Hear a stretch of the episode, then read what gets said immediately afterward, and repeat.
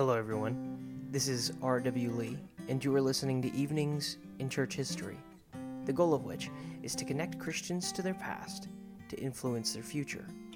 Let's get started. Tonight, we will be concluding our study of Augustine by examining his most famous and undoubtedly the most influential work Augustine ever wrote, called The City of God. In the year 410, the Visigoths, a nomadic tribe originating near modern day Germany, attacked and sacked Rome. In Augustine's own words, it was this event and the circumstances surrounding it that moved him to write his greatest work. Up to this point, many Romans, whether consciously or no, had come to view their great city as eternal, impenetrable, indomitable, and yet now this rank barbarian horde had come and subjected these great citizens to the same kind of ruthlessness that Romans normally reserve for only their greatest enemies. The invasion only lasted for a grand total of three days, and frankly left Rome in pretty good shape considering what it had been through. But even though the physical impact could have been much greater, it was the spirit of the Roman people that was the most damaged. Only around 26 years prior to this, Theodosius I had abolished the ancient Roman pagan religion and set up Christianity as the new official religion of the Roman Empire. In light of everything that had happened, many Roman citizens began to look at Christianity and blame this great transference of power for the weakening state of the Roman Empire. Oh, if only she had remained faithful to her gods, Rome would be a mighty city once again, they would say. It was precisely this idea that Augustine intended to respond to. In 412, Augustine received a letter from a friend, Roman civil servant, and fellow Christian named Marcellinus. He had been appointed by the emperor to mediate the conflict happening between the Orthodox Christians and the Donatists, and in so doing, had come into contact with a number of educated pagans who seemed to have some good questions. Essentially, he was looking to Augustine to provide him with an apologetic or a defense of the faith, and one has only to look at the questions he poses to see the salient differences between the retractors of his day as opposed to our own. One such question had to do with miracles, but perhaps not in the way that you would think.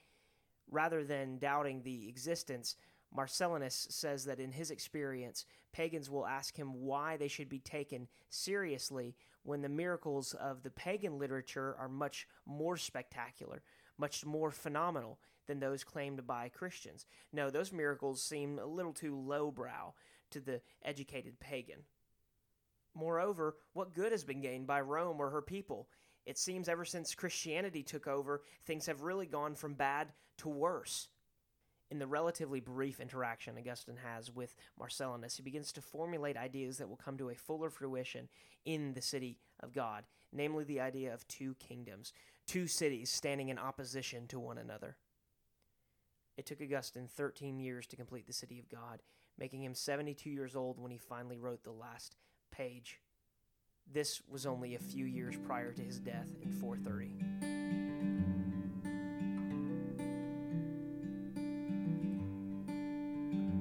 Augustine begins his work in Book One's preface, saying, Most glorious is the city of God, whether in this passing age where she dwells by faith as a pilgrim among the ungodly, or in the security of that eternal home which she now patiently awaits until righteousness shall return unto judgment, but which she will then possess perfectly, in final victory, in perfect peace.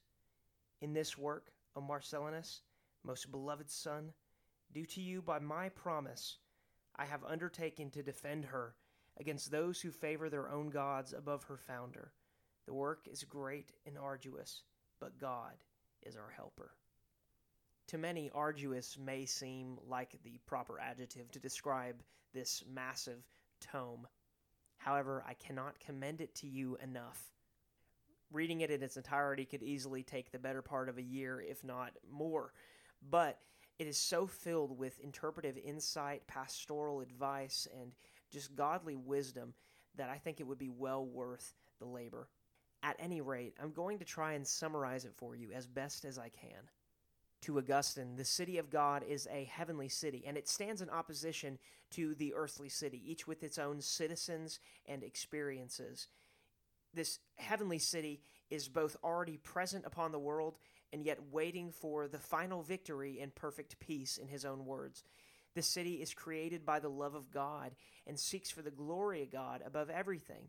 The only wisdom it seeks is the right worship of God, so that He is above all else. They each have their citizens that have been appointed and predestined by God. Those of the heavenly city have been transformed to be good by God's own grace, and those of the earthly city will experience His eternal punishment. But it is love that is the supreme motivating factor extending to the whole of life wherever it is directed. If it is a love for one's self, then the exaltation of self is going to ultimately be desired. If love is for God, then it's from that framework that wisdom can be found. If one is looking to themselves, then ultimately what they desire is just to please themselves. But if they are looking to God, then they are seeking to please God.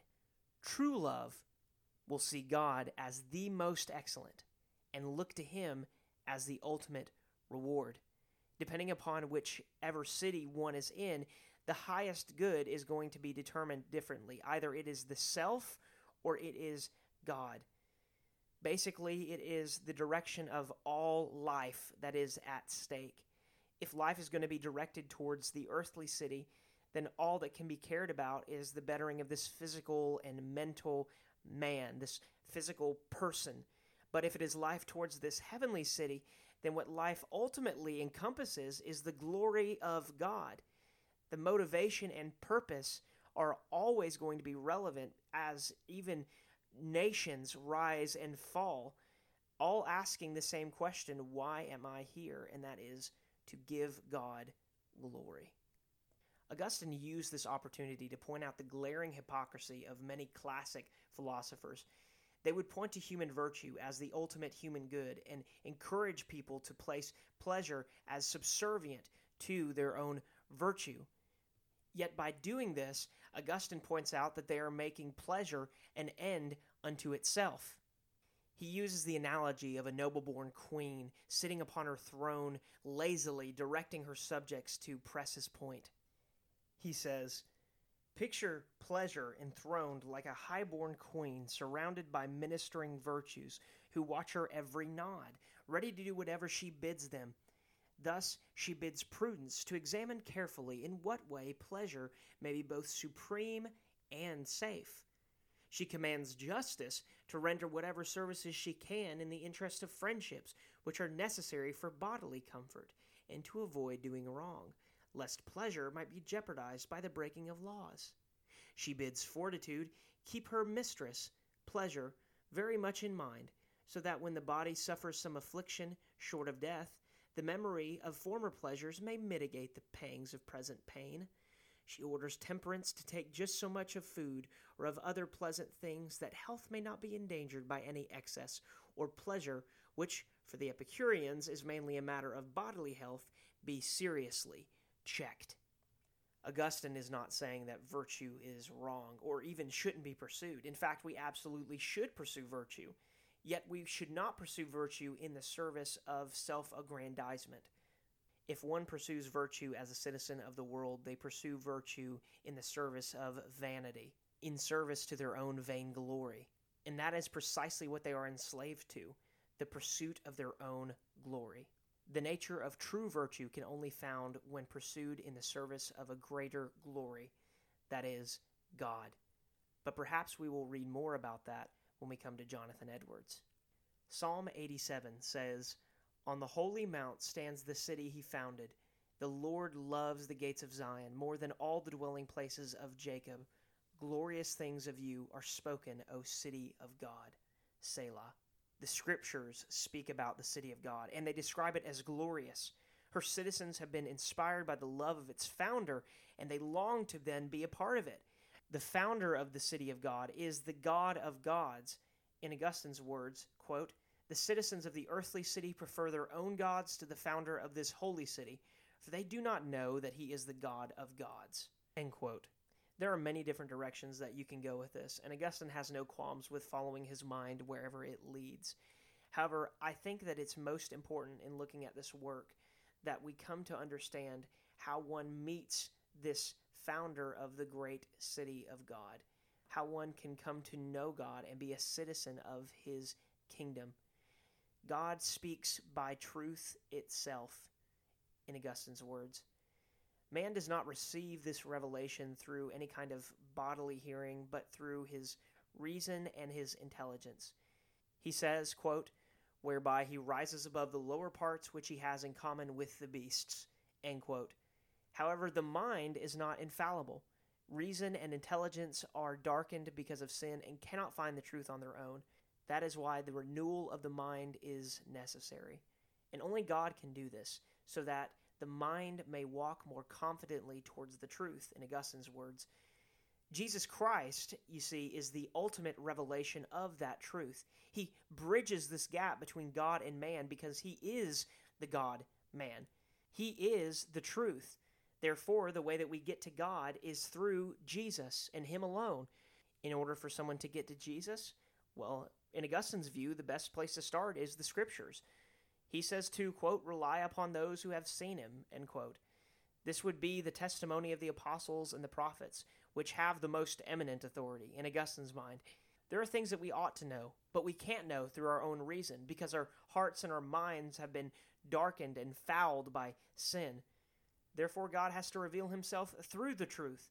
But where does this truth come from? The created order is one kind of revelation, but it's ineffective and we suppress it.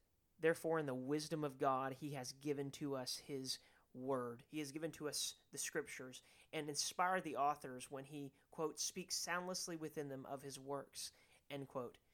And so this scripture is this source of truth. It's the source of Christ, and it is how God reveals himself to us and how one can become a citizen of this city of God.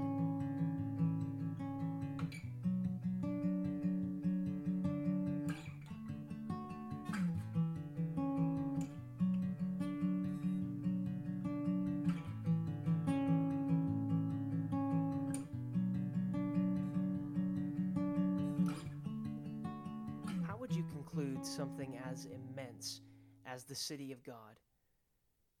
In a short phrase, I think the ultimate reward will be God Himself. He will be the end of our desires.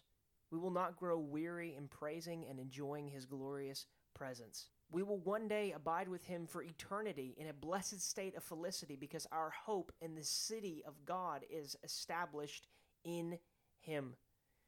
It means the ultimate freedom for us and the ultimate freedom of our will not only the freedom to not sin, but the freedom from the will to sin. We will come to have this freedom because we have been